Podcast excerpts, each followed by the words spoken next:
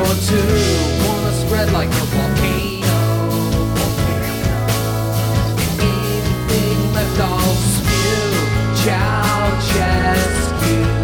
Lost my dreams. I want. Welcome to Unbalanced.mn. I'm Logan Carroll, and I am joined by my co host, Miles Bragg. Hello. We are here to talk about what what the fuck is happening on the right wing of America today. How are you today, Miles? I'm doing pretty well. Um, keeping an eye on all these things. The weather is getting a little bit warmer here in the Midwest, and not a moment too soon. I did read something the other day that uh, if climate change continues unabated at the rate it is now, the northern hemisphere or North America will have six months of summer by the end of the century. So Sounds good. could have had a little bit longer of a spring, but uh, you know, We don't get seasons here anyway. Yeah, we got a really cool show for you. We have conversations with three organizers who were active in the Twin Cities in, from the 80s to the early 2000s. Uh, two of them were anti fascist, anti racist uh, organizers, and the third was a neo Nazi organizer. Uh, their stories are really fascinating and very complementary to one another. The former neo Nazi who spoke to us for this episode is a man named Jeff Schoep, who uh, there is some controversy surrounding his leaving the movement, which uh, we're going to talk about later in the episode. But on the whole, uh, this is uh, something I'm really excited about. This particular topic's been covered several times. Uh, it's the Baldies is the name of the group uh, that morphed into or founded Anti-Racist Action, and they were the subject of a really brilliant hour-long Radio K documentary, as well as a subject of an episode by Jake Verdon in his podcast Money, Power, Land, Solidarity. So this is the first time, though, that the the fascist point of view has been part of that story. So I think we've got an admirable contribution to the genre. Amen. Yeah. Like you said, this story is one that's been covered a lot in recent years, but I think we got a pretty different take on it. Let's talk about ARA and the Baldies and the NSM. Well, before we do that, I know you put in a little bit of work to prep some news stories for us, Miles. Oh, yes, I forgot. I guess I don't need help care. The way just gonna spend our lives in debt. So the Borgies, you get another boat. You won't ever hear me complain. It's someone Wall Street today.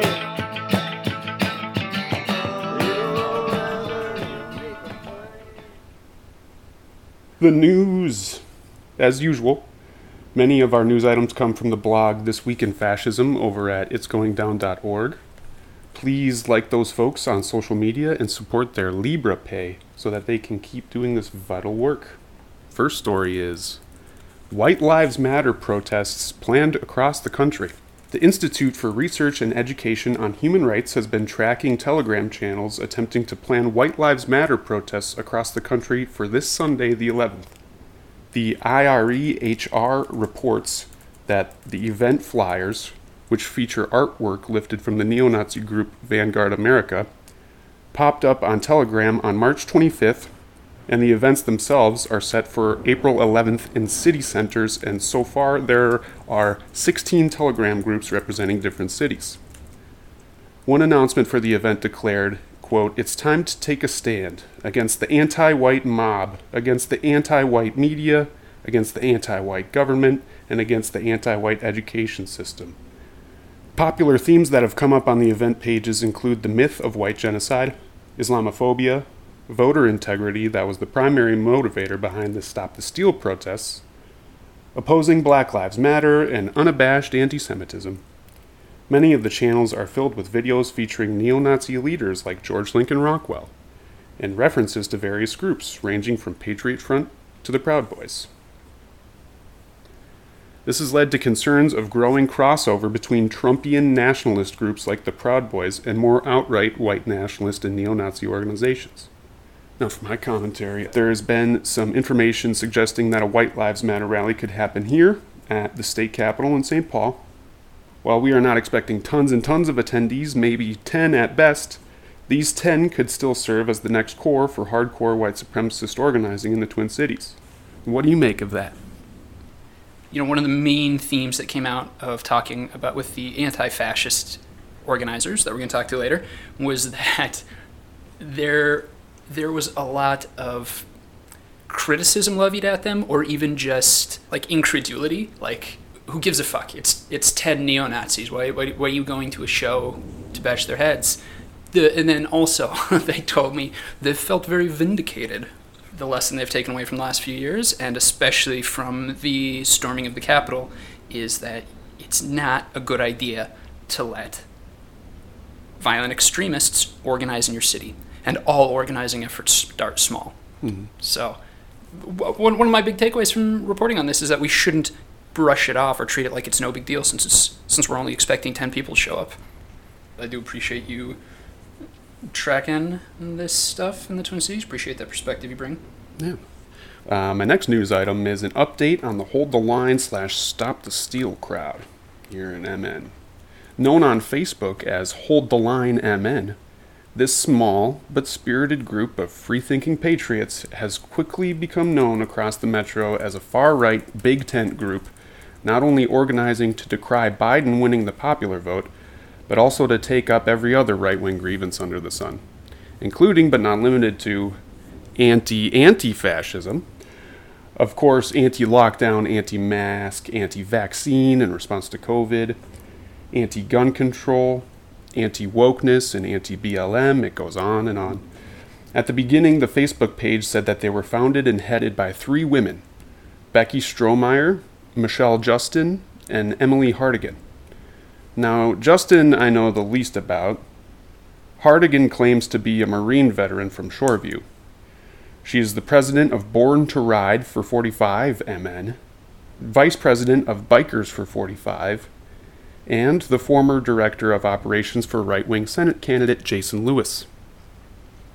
Becky Strohmeyer from Bloomington picks up a bulk of the workload. Now, when I say big tent or pan far right, I mean that they, ostensibly Republicans, brazenly organize alongside Proud Boys, Oathkeeper militia types, guys like Chad Rofdahl, who we talked about in a previous episode, potentially Patriot Front fascists, and so on. They've started they started organizing weekly rallies outside the governor's mansion in St. Paul immediately after the election. These went on for a number of weeks until local anti-fascist organizing pressured them to shift tactics. Now it appears that they're using that energy to turn themselves into a nonprofit 501c3. They've been putting on events fairly often across different parts of Minnesota and are clearly trying and currently doing well at building a network that will continue to support Trump, the far right writ large, and their objectively anti democratic goals. One of the most recent events was a quote unquote talent show. The online flyer hyping the event reads, quote, Come dressed as your favorite hero or villain. Barbecue, drinks, games.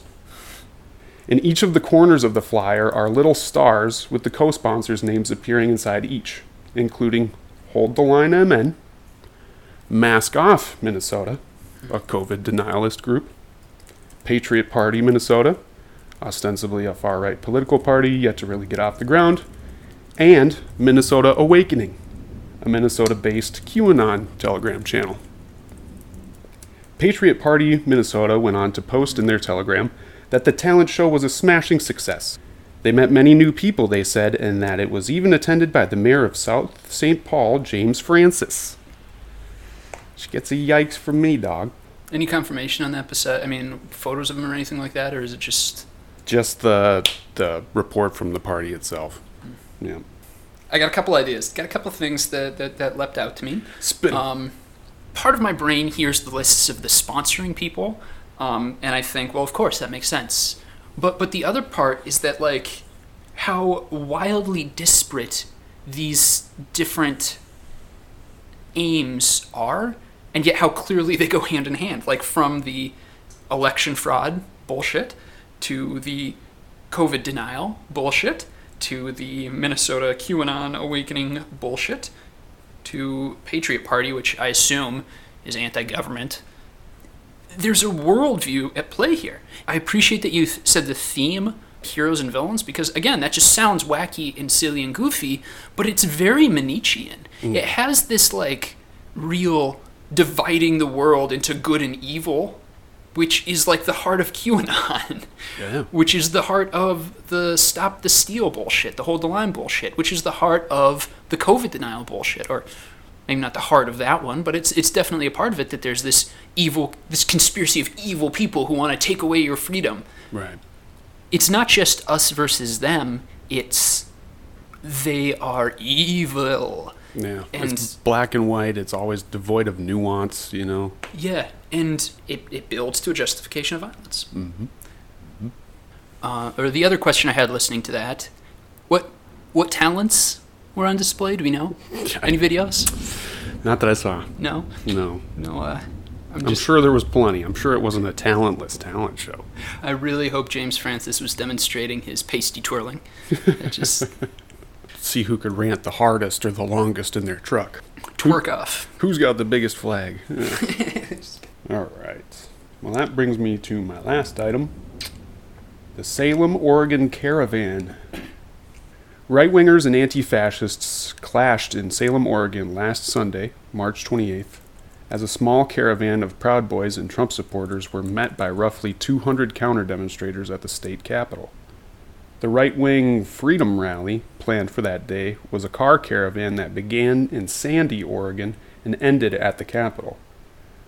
Folks from Portland and the surrounding areas stood in solidarity with the anti fascist and anti racist protesters of Salem, resulting in an impressive turnout against the insurgent far right. Video from at Maroney Ray on Twitter shows a truck attempting to plow through a crowd of anti fascist protesters, nearly hitting one. The truck was a part of the pro Trump convoy. At one point, a right wing demonstrator drew a handgun on a group of anti fascists after his car was damaged. The man was arrested and later released. There is video that at Seattle YLF posted that shows him drawing the firearm and pointing it in the direction where anti fascist demonstrators were standing only seconds prior. Um, Portland has seen these caravans roll up before. Sometimes they rally several hundred pickup trucks and they're all driving into one place. These folks are armed many times. They're they've shot out the windows at protesters, you know, they've tried running through crowds. You know, a few years ago, you never needed to worry about vehicles coming through a protest. Since Charlottesville, it's almost become commonplace. These tactics, we need to be aware of what they're doing, what they're attempting to do, you know. they're, if they're talking about it, this is a freedom rally where they're rolling up on people at a capitol and trying to run through the crowd or pointing guns out the window and th- things like that. What type of freedom are they looking for?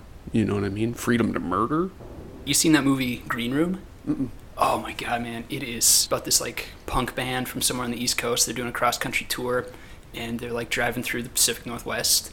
They have like no gas money, so this guy goes like, "You could play at this club. It's like out in the woods." So they go out there, and it's a um, it's a neo-Nazi compound. Yikes. And so then they um, accidentally witness a murder in the green room, and then they wind up getting locked in there, and then it's just like it's just like this siege of the neo Nazis trying to just like fucking murder them. One one of the neo Nazis like has trained Rottweilers. It's just it's it's so intense. It's such a good movie. Yeah, I'm gonna have to look this up and watch it. So good, I'm prepared to give it unilaterally give it this podcast's seal of approval. That's fine. That's fine. Even ladies and Oh, well, that's it for the news. right all right? We did that in record You time. Yes, we Fucking go. Not mistaken for yourself. You ain't hard code, this is like your hair, but a jack still lives inside your head. Nazi punks, Nazi punks, Nazi punks, fuck off. Nazi punks, Nazi punks, Nazi punks, fuck off. We come to fight, get out of here. You ain't no better than bouncers. We ain't got to be free, we ain't got to stay out of here. Nazi punks, Nazi punks, Nazi punks, fuck off. Nazi punks, Nazi punks, Nazi punks, fuck off. So we're going to talk to Jeff Schoep. Uh, he was the chair of the National Socialist Movement. And the National Socialist Movement is the largest neo Nazi group in the United States. He left the movement in January of 2019 which is just so happened to coincide with being hit with potential legal consequences for his role in the Charlottesville rally, which led to the death of Heather Heyer and the injury of dozens of others in 2017. People, especially in the anti fascist community, anti racist community, are extremely skeptical of Jeff at this point. Unite the Right was supposed to be the coming out party for American fascism. That was supposed to be them making it okay to be a fascist in public again. And it blew up. And then Jeff Schoep left the movement. Now, I personally trust him, I believe him, but it doesn't matter what either of us think or feel. He was the leader of the National Socialist Movement for three decades. And when you've been one of the preeminent Nazis in America for 25 plus years, it's going to take more than renouncing the movement quote unquote, in order to earn that trust back from me or folks like me. But the focus of this interview is the historical perspectives that he brings through his experience. Mm-hmm. For more on that Charlottesville lawsuit, please check out integrityfirstforamerica.org. They've been doing a great job covering it. They have all the defendants listed, they have all the major updates in the court that have come out. So keep an eye out for that stuff.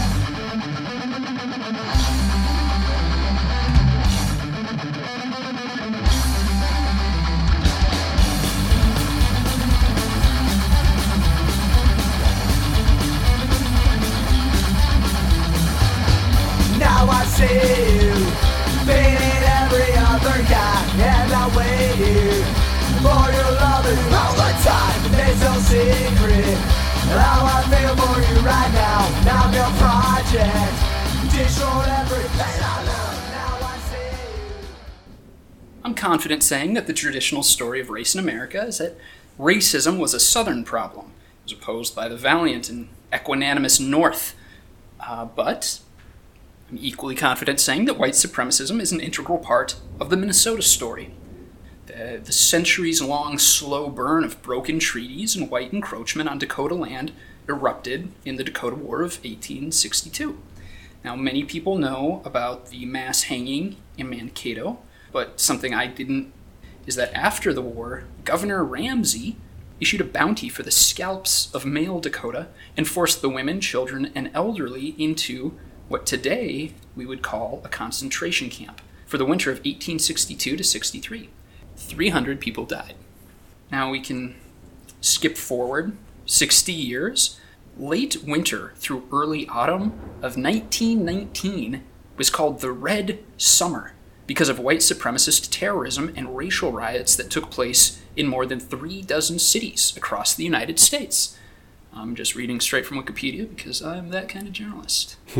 and that was sort of the state of race relations in the United States in June of 1920 when a mob of white people lynched three young black men in Duluth, Minnesota for allegedly raping a woman. This is Ethel Ray Nance speaking about the lynching in 1974 with staff of the Black History Project. This particular day, I went to the post office to get the pick up the mail as we always did after the limited train came in, and no one spoke to me Was this in Moose Lake. Moose Lake? And I thought it was queer because by this time I'd been there, I'd been there over a year, and people had a way of saying good morning. And when I got to the post office, the postmaster would joke about the amount of mail I got personally because I'd been on this trip and there were a lot of people writing me. And I didn't know what it was. I went back to the office and, and uh, uh, my boss was on the phone with Duluth and he swung around and he, he said, there, uh, There's terrible trouble in Duluth. They're calling out the National Guard. And I asked why, and he said, There's a race riot. And I couldn't imagine that because knowing the Negroes in Duluth, they're not that militant sort. But but then he said, then they've, uh, they've lynched some Negroes. Well, I couldn't reach, uh, I couldn't reach uh, my folks by phone, and so I went through that. Then I, then I realized what it was, you know, the animosity in the town. But the feeling, uh, they, they, their reaction seemed to be that they, they would like to have been in on, on the, uh, on the lynching party. Did your parents relate to you any of the particulars of things that occurred? My father was furious about. Of course, he was very upset, particularly because um, it was happened about four blocks from our home, outside the uh, Shrine Temple. And he walked down. Uh, as he walked down the hill that next morning to work, the bodies had been cut down and were lying there at the foot of this telegraph post. And uh, there was a circus in town, and 14 Negroes were taken off a train that was ready to pull out with all the circus paraphernalia late that night.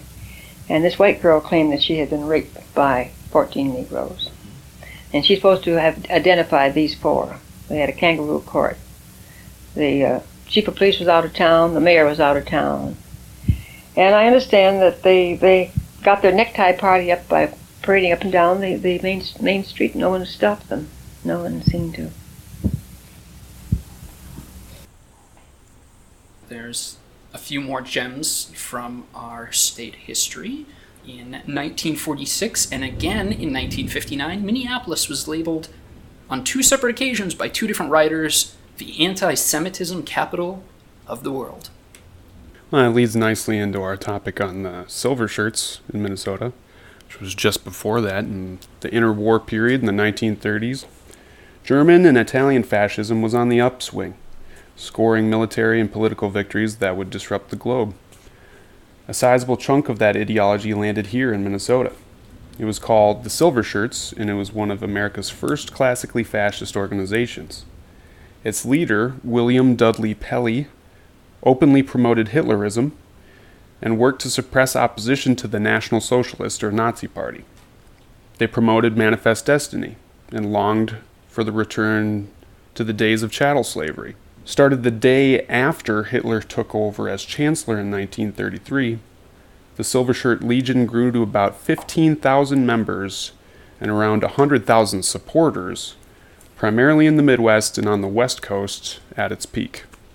The Silver Shirts colluded with businessmen, lawyers, and government officials. They worked to stoke fear mongering and racial hatred, pull the farmer labor rights into the Republican Party, and to organize and hire thugs to suppress union organization. Only because of the organized resistance of the Jewish Anti Defamation Council of Minnesota, Teamsters Local 544, activist Ray Rainbolt, and the Union Defense Guard were the silver shirts and their meetings violently disrupted and smashed. Their aesthetics and rhetoric, however, survived and still can be seen mirrored in American fascist movements to this day. The big three of American racism anti native, anti black, anti Semitism. Those are the big three, right? I mean, yeah. All. So I don't want to like simplify our history. Like Minnesota owes its founding and development to the intersection of many currents of history and many personalities, and that there's a lot of good in the history. But Minnesota was founded on explicitly white supremacist ideals, and the ruling common sense is grounded in those ideals, like even as it rejects explicit white supremacism. I mean, that's just it's painful, but it's true. Now, there is, of course, like an ongoing project to re legitimize explicit white supremacism. And that is our subject for today. Now, one of the sites of violence during the quote unquote Red Summer, of 1919, was Bloomington, Illinois, which was the early home of George Lincoln Rockwell, who had been born a year before that in 1918. Now, uh, do you know much about Rockwell? A little bit. So here's a clip of Rockwell being interviewed in 1966 before he gave a speech at a university. Mr. Rockwell, there are an awful lot of people out there who seem to be laughing and jeering, and there seem to be about twice as many people as the hall will hold. Do you find this true wherever you speak? I always draw usually the biggest crowds they've ever had, and usually the very people that shout prejudice the loudest against me prejudge my speech by jeering and shouting before they've given me a chance to be heard. And uh, what is your platform? Uh, what are you? You have Our campaigned for office, haven't Yes, you? Under. I ran for governor last month in Virginia, and uh, the main thing that we are fighting for is the preservation of the white race. We think the white race is what has made possible the American constitutional republic, which we think is the greatest form of government in the world. What do you think about the present policies the administration is uh, having in regard to the colored people? Well, I think the, it's insane. I think that the policy has brought on chaos and almost revolution in this country, and instead of uh, putting on the brakes, we're adding more of what caused the trouble in the first place. Now, if, um, if, you, if we want white supremacy, what will we do with all the colored people in this country? Will we take them Well, to another country? Or Let me say this. In the Congo, they have black supremacy. There's no question about it. A white person uh, it doesn't hold office. They wouldn't tolerate a white president. Uh, this country is a white country, and it has the right to remain white. We don't believe that colored people should be pushed around, but they certainly should stop pushing the white people around. Rockwell is one of the defining figures of American white supremacy and fascism. He founded the American Nazi Party in 1959. He coined the phrase white power. Mm. He was an early inspiration for David Duke. He actually played a role in shaping the modern white supremacist coalition. He forged alliances between his group, which was very pro Hitler, and German inflected, and with the totally all American KKK. And Rockwell was an avowed atheist, but forged an alliance with the Christian identity movement. Like, right, like Rockwell was not a Minnesotan. Um, so why are we talking about him? Because our main story begins with his death. He was shot uh, outside a laundromat in 1968 by one of his lieutenants, Oh no. One of his own? You don't say. who who was paroled after like eight years, and later said, "I should have been marching with the civil rights people." Oh. Whatever, for whatever that's worth. For whatever that's worth. Yeah. Okay, so that brings us to Commander Jeff. Commander Jeff. But our cast of characters is going to expand to include the other side of the fight. you know, the NSM always saw itself as the continuation of Commander George Lincoln Rockwell's original Nazi party. So, and that was one of the things at the time when I was uh, still an extremist was one of the things that drew me specifically to that organization because I did look at a lot of the other organizations that were around at the time and I wanted something that had that historical connection. Back in the 70s, and after Commander Rockwell had been assassinated, there was a lot of uh, splintering in the movement, and there was different groups that were formed. And the NSM formed uh, right during that time period, 73, 74, right around that time by Bob Brannen. It actually formed in Cincinnati, Ohio, and that and out there, and then it moved. It was in Oklahoma for a while. Cliff Herrington brought it to Minnesota in late 80s, I'm thinking. That's where I found the organization. Brannen and Cliff Herrington were members of Commander Rockwell's American Nazi Party. Basically, I mean, the American Nazi Party and the NSM, you know, the the ultimate goal was to have a white homeland or an all-white country. Well, my name's Jay Nevels. Was a part of a anti-racist skinhead group called the Baldies back in the 80s. My parents were hippies. They marched in rallies back in the 60s and my dad's family was treated like shit because their mom was white and they were mixed kids and they had to live in every fucking shithole like building or apartment or home that their that their mom could find because she was a single mother with kids that were mixed race. I have native, black, and white basically. I think it's just one of those things that just is in you know it's like you know as a young native person you know how natives are treated in this country and what poverty is and how violent that whole situation is. As we got older and we got into the punk scene like um and then we got into the skinhead culture and we liked that and we started our own little crew. The baldies were basically a group of friends that liked the skinhead culture before it became trendy, I want to say. Like before it got Nazi skinheads. But the whole culture is rooted in black music, ska, soul, old soul music from the late 60s and even earlier on. We are just having fun being our little clique, you know? Yeah, this was probably like 83, 83. Back then, it was dangerous. If you were a punk, it was almost uh, like a right for people to try to kick your ass. So, like, you would just have random, like, metalhead kids or jocks or whoever, because you were an outcast. You were some fucking misfit piece of shit kid. You know, it's like back then it was shocking to see people with like pierced ears and nose and crazy hair and like basically giving the system the middle finger by just looking different.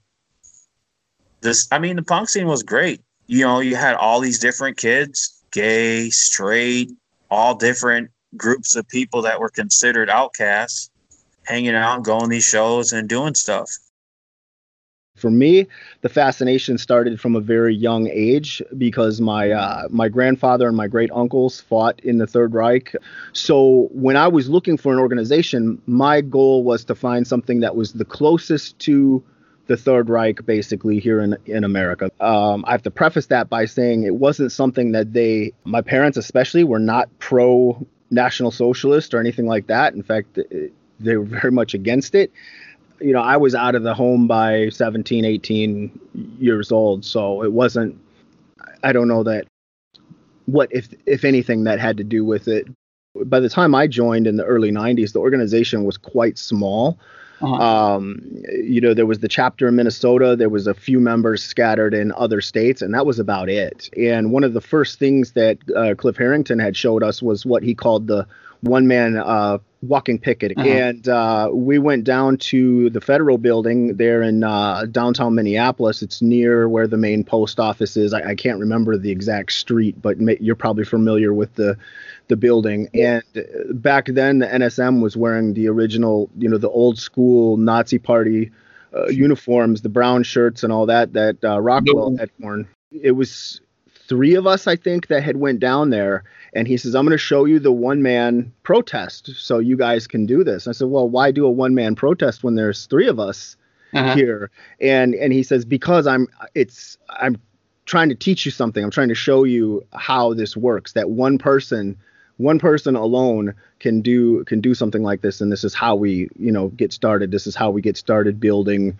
building the the ranks and the streets and and so on and so forth so I said, well what happens if someone attacks you you're you're flying a swastika flag in downtown Minneapolis. You know, we just assumed there'd probably be some kind of uh, trouble. And he says, you don't do nothing, just film it because we had a camera. So um, as soon as he walked away, you know, I said to the other guy that was there with me, I said, if he gets attacked, orders or not, you know, we're gonna, you know, get involved because we're not gonna allow him to get beat up in the street. So, but there was no violence, but. Uh, he showed us the one man picket, and that was something you know that uh, you know later on we would teach to other people. As time went on, then you had races start popping up, like the Hammerskins from Atlanta. A white power group started in Saint East St. Paul, and so shit had to happen. You know, we've been scrapping for most of our lives, anyways. For us to get like some payback on some low level dickheads you know, at that point in time wasn't a fucking problem. You know, it's like, yo, we know the system is rigged against us. We had friends getting jumped by fucking Minneapolis police officers and yeah. called nigger lovers, and you're fucking with the biggest gang in the city, the Minneapolis Police Department. You know, that shit was real. Uh, my name is Katrina Knudsen, and I'm from South Minneapolis like my parents were in the Communist Party. Uh, I had an older brother who was also an activist. So, um, so I learned very early about race and class dynamics, and my brother had been part of the Baldies. Of course, I was like proud of my brother, and I knew Jay and like all those other guys too. And I always when I was like a little younger and I'd go to Uptown, Uptown was was way different and way less like yuppified. It was actually a place that young people hung out. It was basically like I had like a bunch of big brothers. Like the Baldies were all my big brothers, and no one was gonna mess with me. When I was probably like 15 or 16, I spent the summer in Portland, Oregon, working against this anti-gay ballot initiative. Here I am. This is probably like 1992 or 1993 in Portland, Oregon, and I'm just like doing campaign work, like downtown on the street every day, wearing a flight jacket with ARA patches. I didn't have a shaved head. I probably wore boots, and there's like a huge Nazi skinhead population in Portland at that time. So I started getting like harassed and attacked like weekly. For me, that was like, and it, but I like didn't actually encounter Nazis in Minneapolis, and then it was spending a summer in Portland where there's tons of Nazi skinheads, and I had no big brothers to protect me. That I figured out, or I felt motivated to join anti-racist action and, and to work against a fascist street presence in my city. uh, back then, you know, it was sort of like the skinhead scene. So we were wearing flight jackets with patches and stuff like that, passing out leaflets, and that could do two different things. Some people would start a conversation and be like, "Oh wow, where did you get that?" or the opposite, "F you, Nazi," blah blah blah, um, and then you might get into an altercation or or something like that. But um, we were very visible back in in uh, those days, so it was a lot of leafleting, a lot of passing out flyers. There was some organizations that had newspapers back then, like actual print newspapers. So you could wrap up flyers in the newspapers and throw them out onto people's lawns and, and things like that. So we did a lot of that too. Some of those flyers went back.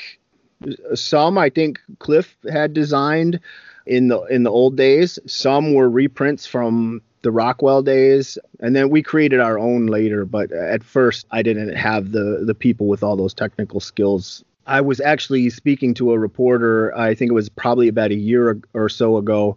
Um, since I've been out of the movement, and uh, I was saying, well, you know, a lot of the flyers we had weren't that terribly racist. He says, do you have any old leaflets from before? I said, yeah, I, I had to go search and find them but I I went and I searched and started seeing those old leaflets, and then I remembered like how bad some of them uh, and hateful some of them really were. Of course, there was general ones that would had like a guy with a uniform and an armband on with a rifle, and it said "Armed people are free people." But then there was some really really bad ones. I mean, there was one with like an oven on it and a and a, a joke about uh, six million Jews. I don't remember exactly what it was, but it was something. I remember there being like an, a picture of an oven on one, and there was another one that had a historical picture of a, a black man chained to a, a tree, and uh, it said, uh, "This uh, N-word raped a white woman. He's not eligible for parole." I had told myself for so long that the organization wasn't really hateful, that it wasn't really hateful stuff. Um, and then when you see that, it, it it's like getting kicked in the chest or or slapped in the face, and oh yes, it was yes it was hateful, really hateful. Sometimes we would pass out those really radical ones, and then other times, like the armed people are free people one, we would go to like gun shows or militaria shows and uh, pass out stuff there. While I was researching some of that from the intro, I stumbled on the following clip, which is from April 2001. It's cut down quite a bit.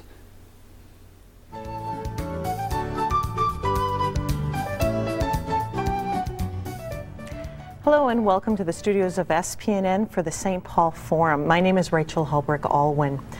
So I'd like to introduce our guests tonight. We have Rabbi Asher Asher Zeilingold, and also the Executive Director of the Jewish Community Relations Council, Stephen Silberfarb. And I really Good appreciate you coming this evening as well. Stephen, what kind of issues do you see specifically in our neighborhoods in St. Paul? I mean, do you see anti-Semitism as, a, as an issue in this in this city? Well, I think we see anti Semitism and racism as continuing issues that we have to face as a community in St. Paul, in the metro area, and really in, in the state. It ranges from what appears to be relatively innocuous leafleting. Of course, some of those leaflets that are spread about are horrible, threatening, and certainly offensive and insulting. Uh, and sometimes we see activity that rain, runs all the way to arson at uh, Rabbi Zeilingold's synagogue. So it really does run the gamut. There have been parts of the country where uh, anti-Semitic conduct has uh, manifested itself in deadly behavior at the LA Jewish Community Center that resulted in, in, in shootings. So you never really know. The problem, when people have hate in their heart, will it take the form of leaflets or will it take the form of something more violent? You mm-hmm. just don't know. How widespread do you think it is? In, Well- in, let's let's talk specifically St. Paul. I mean, what, what what kinds of specific issues are you seeing, or what kind of calls do you get? We get mostly calls related to graffiti, vandalism, and leafleting. Often, uh, the people who would call the JCRC are Jewish individuals who would see an anti Semitic leaflet. That doesn't mean that there aren't hate groups who are leafleting in Hispanic neighborhoods or African American neighborhoods that we just don't know about. Mhm. But I think the, the police and others are, it's reported to the police, so they're able to track it maybe. Okay, thank you. We're out of time. I want to thank you both for joining us. I'm Rachel Holbrook Alwyn. Thanks for watching.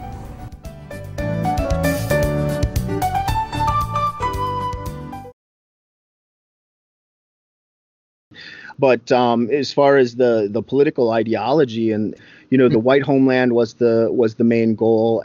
There was these uh, fantasies that people would have about there's going to be a race war, there's going to be a collapse in the government, a civil war.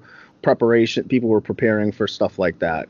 Um, when the Oklahoma City bombing happened, you know, um, we got super paranoid at the time in, in the movement and thought, well, the government's going to come and try to round us all up. So everybody was buying ammunition and things like that. So it was just absolutely fueled by fear. We didn't see it that way back then. If someone would have told me, "Oh, you're only involved in this because you're afraid," they would have probably got, you know, hit or, you know, like it's like, no, we're not afraid of nothing. It, it you know, that's, uh, but that is a driving factor, and we knew that, so we would say, well, hey, all these black people, all these Mexicans are here, and they're taking your jobs. That's why you're not making a living. It's the Jews' fault. I was hyper active in at, at the time. I mean, I was I was in South St. Paul, St. Paul area, and recruiting quite a few different people and and leading street actions and things like that around that time. So Cliff Herrington, um, he was going to retire. He was he was done leading the organization, and he had said to me, um, "I'd like you to take over the organization." I just remember at the time being really shocked and thinking, "Oh my gosh, what am I going to do?" But I felt driven by you know the ideology, purpose, duty, all that sort of thing. So I took it on. I know that ARA started to, like locally, I, and I think in other cities too. They started doing this thing called Cop Watch. The cops did not like that. We're basically telling you know telling people what they rights what their rights were when cops would pull you over, or you could you know say, hey, look, you can film them. It was pretty radical for a mm. bunch of kids, and the cops fucking hated ARA. You know, mm. It was middle of the day. Uh, we were right by the Uptown Theater. There, there to be a coffee shop on the corner. The Minneapolis police rolled up, and there's like 15 of us. And like, "Move on, move on, you know, stop loitering, blah blah blah." And then they grabbed this one kid. If you knew, if you were from the city, you knew this kid stuck out because he wasn't from the city. They put him in the cop car. We're like, "Hey, what the fuck, dude? He didn't do anything." And they basically scared the shit out of him. Like, you know, you guys are fucking nigger lovers. And once they let him out, he was scared shitless. You know, like he kind of faded out a little bit after that. This is the thing. It's it's like not all the cops were like that, right? You had the asshole cops that you usually knew about by name, and then you had the other cops that were just being cops. It was the ones that that were white supremacists in the first place. Those are the ones that would try to catch you, and they caught some people. you know, and they assaulted them and threatened them. And I don't know, I can't remember who started it, the cop watch thing. I know it was. I just remember seeing the stickers around town, like on poles and stuff. But uh, like by the middle '90s, I was living my life. I was doing other stuff, so I really wasn't paying too much attention to that. After that, it went on its own way and did its own thing.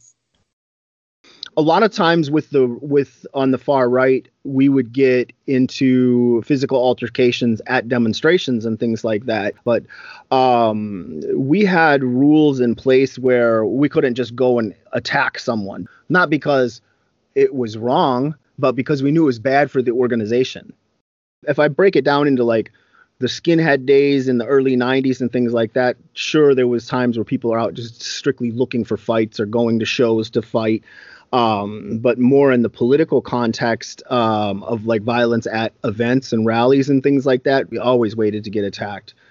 The way the movement looked at it was if there was violence we would be the ones getting in trouble. So we made sure we were never the ones to hit first There's a show at First Avenue that we potentially thought the Nazis might attend. We would usually go there in a crew. And like at that time at First Avenue wouldn't probably book like a Nazi hardcore band, but there were hardcore bands that we knew that Nazis liked. And occasionally neo- neo-Nazis would try to organize their own shows or events. We would uh, organize to shut them down. There was like um you know concerts uh, bands you know white power bands and um a lot of times they were hosted at bars and clubs and things like that where the hosts or the owners of the clubs didn't really know what was who was coming. You didn't say oh hey the nsm is coming to book a show or or the hammerskins are booking a show. You just didn't do that. It was always like well this is john's wedding party or you know something something uh, uh like that where it was more low key Yeah, so they would try to be sneaky, and then we would just have like people all over the Twin Cities would call us. People either in the music scene or people who worked at bars. Again, this was like before social networking and all that. So you know, someone would call someone and say, "Hey, Nazis like to hang out here," or I think the Nazis were planning some kind of show, and then we would show up. and then um, because a lot of times when shows were found out there would be threats and things like that coming from the other side Anything from you know shouting at them, yelling at them, basically trying to make them leave. Definitely, sometimes things would get physical. Mostly, I don't know. Most, you know, all different kinds of things would happen. Yeah i mean the the street fighting and and all that between the left and the right has gone on as long as is uh forever and uh yeah i mean i had been involved in things like that as well The Baldies did like a pretty good job of kicking the Nazis out of Minneapolis. like they really did. It was like we had to track them down. We had and we had to be and we tried to be really vigilant about, like I said, keeping them out of like First Avenue, downtown Minneapolis. I don't think they ever, like in the late '90s, tried to come to South Minneapolis. And then sometimes they would lurk around in like parts of St. Paul, and we'd have to go find them. But I think at some point we were like, okay, maybe they haven't completely disappeared, but we've pushed them out of our territories, and now let's look at like structural racism. A lot of people of color in Minneapolis like had never seen a Nazi, and like we're sort of like, what are you worried about Nazis for? like we're worried about police brutality. Like we're worried about like being able to rent houses. So I think it was just like an evolution of let's organize against that. the average member especially back then was your working class and poor i remember even doing my own budget and i remember budgeting like $20 for movies or entertainment like that was it and and then at the end of it it was like oh minus $40 um, just after the bills like, well let's chuck out that 20 bucks for entertainment because we're not making it and and that's how it was and a lot of people still in america are struggling like that where they're uh, like a wage slave. Basically, you're just working to survive. The movement in particular blamed people. We were really wise, I guess, in the sense of what what are hot button issues? What things should we be hitting on? You know, like be- there was at some point where it was like, why are we passing out anti-communist stuff? Right, like those seemed out of touch, and now it's interesting. Now, in we're in 2021, but or in 2020, the last couple years, everybody's talking about communism again. We quit using that stuff because it wasn't uh, an issue anymore. We were hitting on hot button issues like illegal immigration. Um, we would go into different communities, like say there was a uh, racially motivated crime of some sort. I, have one example right off the top of my head. Um, in Kansas, they had the Carr brothers story where it was this brutal murder. Uh, these two brothers, the Carr brothers, murdered a bunch of uh, young white people. We took advantage of that situation to build on racial tensions in in the area. I remember standing at the state on the state capitol steps in Topeka, holding a noose, basically saying that we were coming for the Carr brothers, so um, doing that was considered noble, honorable, like it was a good thing. We were we were patriots. And I'm saying this is how we thought. I'm not saying that we were patriots, but I'm saying that we envisioned ourselves as like these American heroes that we were going to do this great thing. And this is where a lot of people misunderstand extremist thought and ideology is that a lot of people think that the guys that are doing this stuff are just doing it because they hate everybody and, and it's all based on hate. Hate is there. I mean, it's and it's developed and it's fostered in the movement, but it's the majority of the people that are involved think they're doing something that's truly good and noble, and they they absolutely believe that. If you had asked me when I was in the movement, you know, are are you motivated by hate or are you or, or even do you hate? I might have said no. Human Life International had a big conference in Minneapolis, and that probably would have been 95 or 96, I think. They were like very anti gay, anti queer people, and they were also anti choice, and they were also like pro patriarchy. Them coming to coming to like have a conference and organize in our city was similar to like a neo-Nazi or fascist organization coming to our city and that they should be confronted. I mean, the other thing that was going on, sorry to jump around, no. in the 90s around abortion is there was, I mean, there were literally like, they were, they were bombing clinics and murdering doctors. Like, it was really like a fascist movement to stop reproductive freedom for women and really try, and I mean, in a lot of ways, they were very successful in that they, through legislation, organizing, and terrorism, they've incredibly limited women's access to abortion across this country. Um, for, I mean, honestly, like the incarnation of ARA, it had maybe gotten a little bit dormant. Some people had moved away. Um, and then, but we, we did restart, or I helped restart kind of an ARA chapter when I came back in the 2000s. And then I think, again, I think we worked at that time almost exclusively like against police brutality and, and then on like queer and reproductive freedom. Mm-hmm. Um, but we actually sort of evolved into, at some point, I think we were a majority women chapter. All the media reports were saying, you know, the movement is skyrocketing because Obama's the president. Um, there was growth during that time uh, for sure, but I don't know that specifically that it was that or if it was a combination of other things that uh, or a combination of many things that were going on in the country um, the way the movement saw it was, you know, the United States was under the Zionist occupational government or ZOG, being a black president. Obama was just a, uh, you know, another person that was being controlled by the the greater Zionist occupation, as is basically how the movement would see it. Not that he was really any different than the people before him. The conspiracy theories, yes, it's very um, the underpinning of that is is huge, and the like the whole Jewish conspiracy thing, especially in the NSM, it, it was unbelievable. It was so bad um, that, and, and this is a slight exaggeration, but I, I use this as an example. Like you could be sitting at a, a dinner table and someone could spill a glass of, uh, of water or something. And you say, oh, it's the Jews' fault. You know, now that's a joke, but that's just about how bad it was. I can I can tell you I can give you an example, a quick one from my own life. At one at one point, I got raided by the uh, authorities. My house had a no knock warrant. The doors were kicked in and all that. Um, at like five in the morning, four in the morning, something like that. And I was sleeping, and I woke up basically with long guns in in my face and you know put your hands up. They did not identify themselves as police. The first thought in my head was it was the Israeli Mossad at my house coming to kill me. Like I had known in the back of my head during the Obama years that the right was organizing.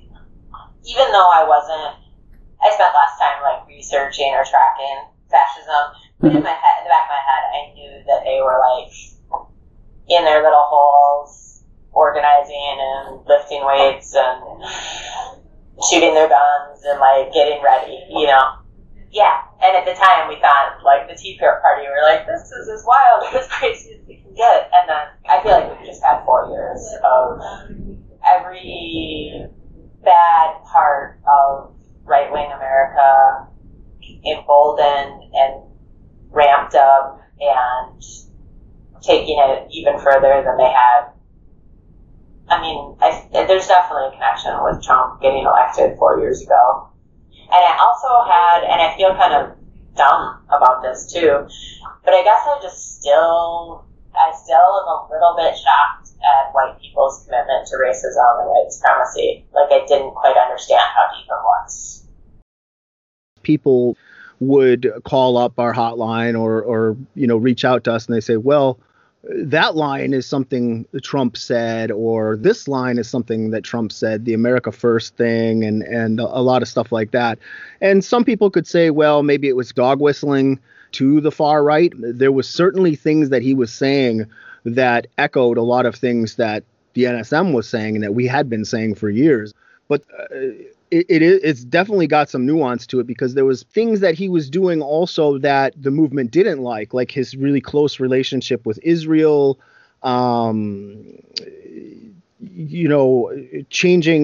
There, there was I mean, I could, I could go on quite quite a long time about some of those different things, but there was people in the far right that like Trump, but then there's a lot that didn't.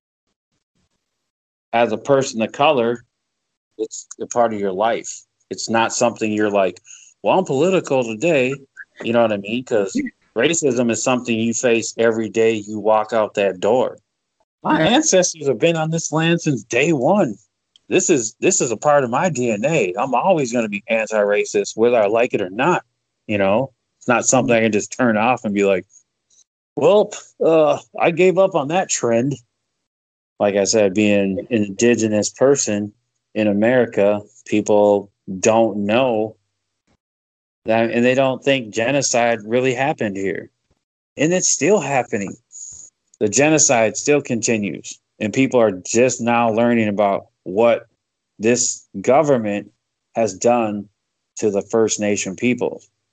The more people are starting to understand, the more people are like freaking out because they're like, what the fuck, dude? I thought this was a democracy.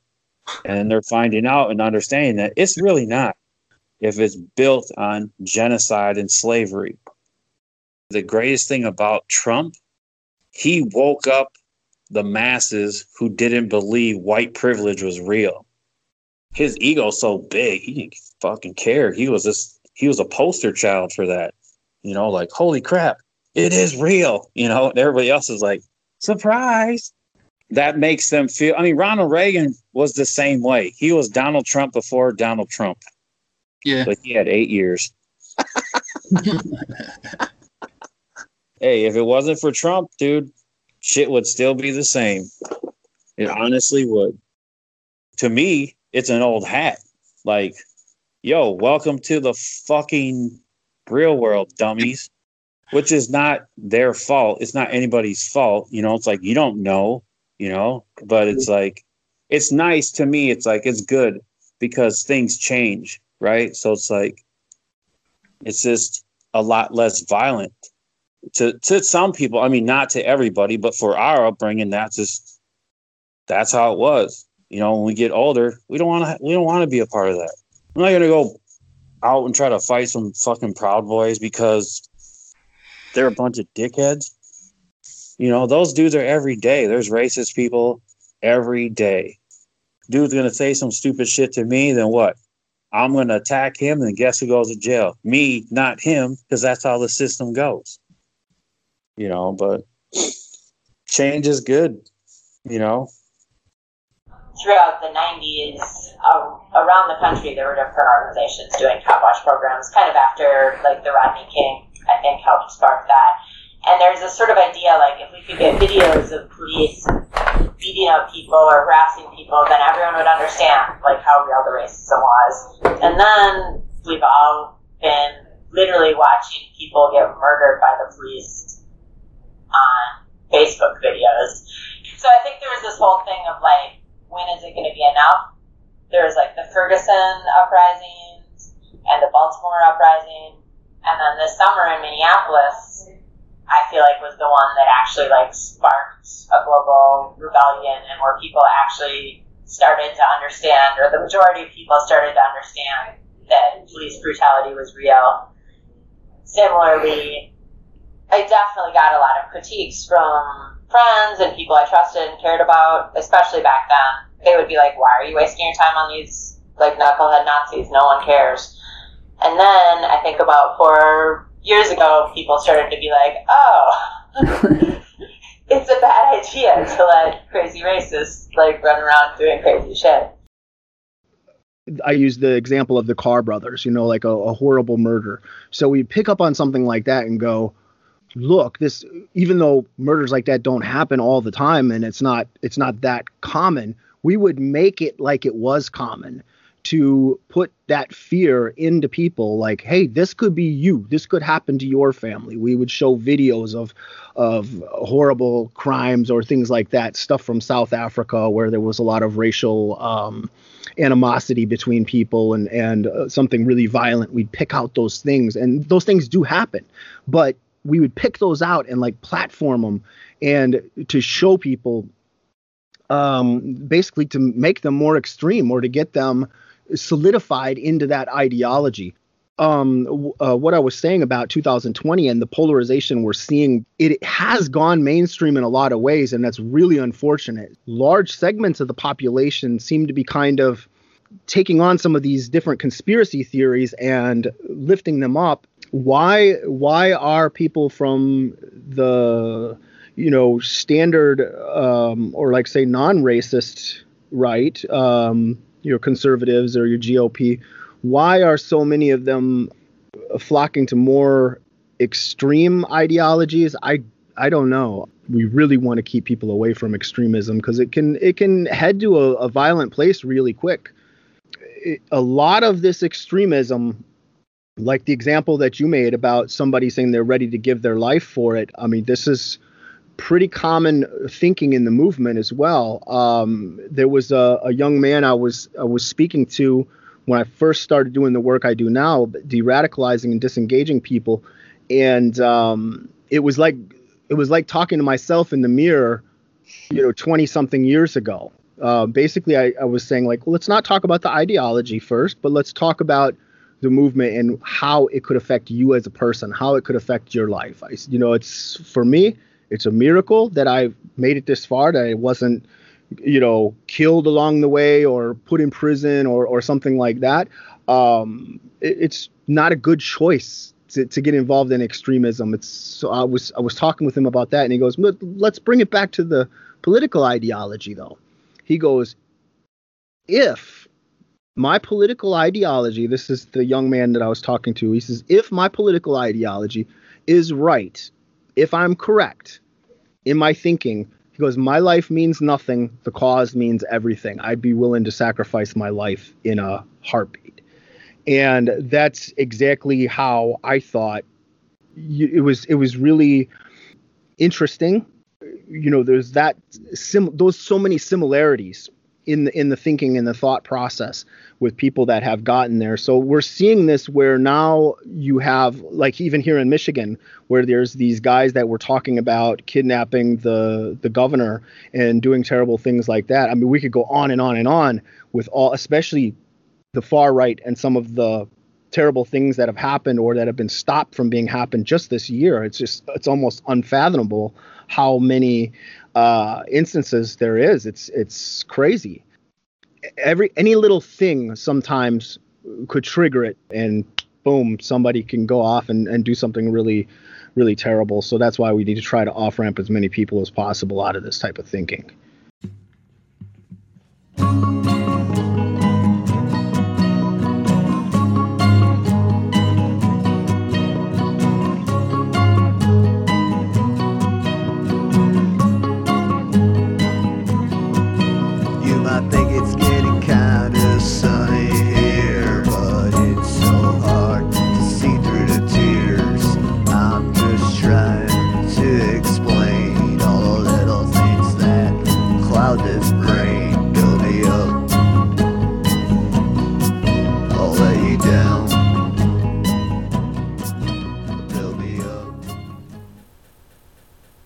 Okay, so I think one of the things I'm really proud of about this episode is the way that we were able to like just get the fuck out of the way and let these people speak.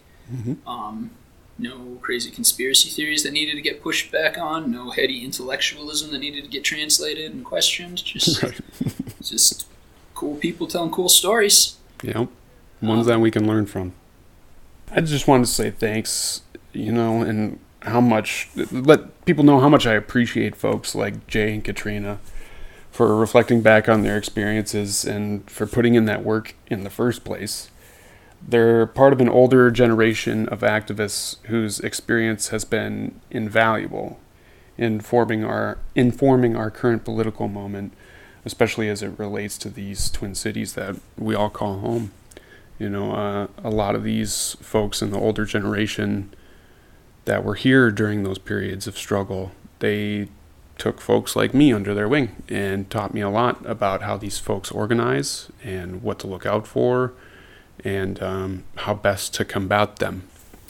Yeah, and I'd like to say thanks to Jeff. He t- spoke to me for like an hour longer than he said he had time for originally, and was really unafraid to go to some tough places. I learned a ton from talking to him, and I wish him good luck on his current endeavor, de radicalizing people.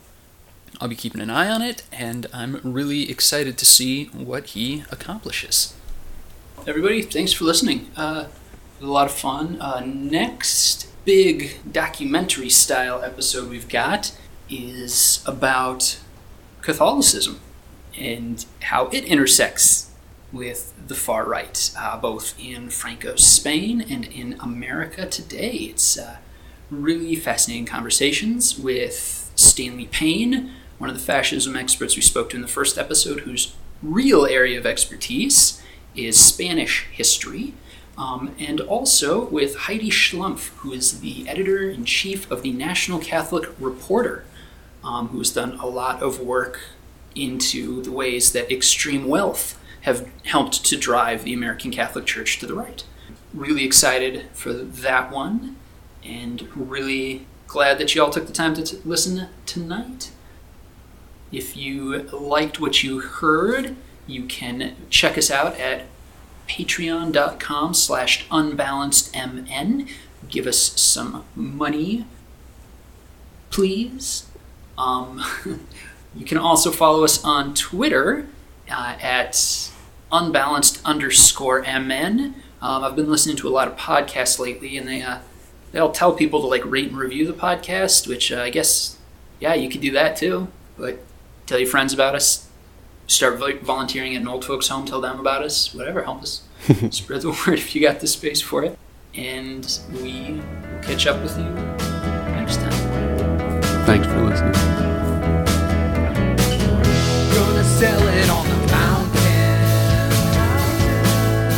Burn a bush or two. Wanna spread like a volcano.